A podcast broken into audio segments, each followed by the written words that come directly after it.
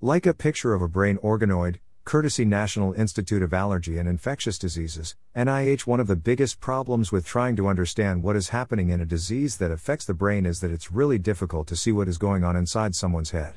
People tend to object to you trying to open their noggin while they are still using it.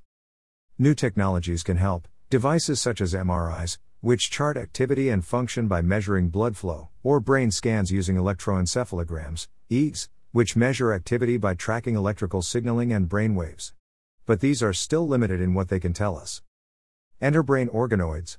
These are three dimensional models made from clusters of human stem cells grown in the lab.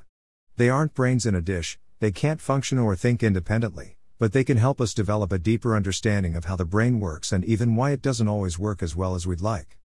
Now, researchers at UCLA's Broad Center of Regenerative Medicine have created brain organoids that demonstrate brain wave activity similar to that found in humans, and even brain waves found in particular neurological disease.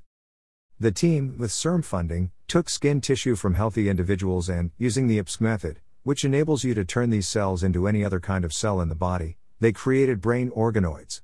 They then studied both the physical structure of the organoids by examining them under a microscope, and how they were functioning by using a probe to measure brainwave activity.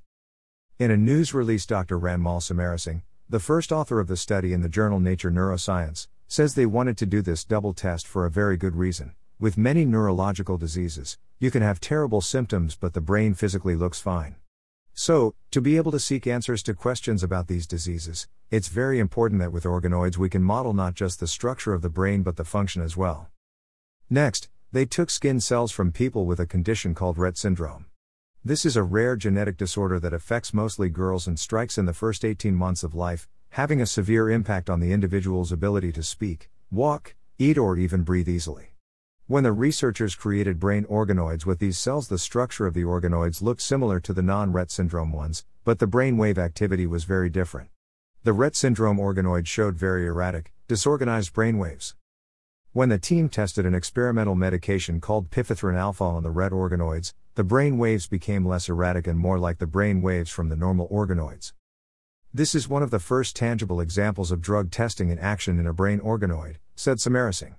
We hope it serves as a stepping stone toward a better understanding of human brain biology and brain disease.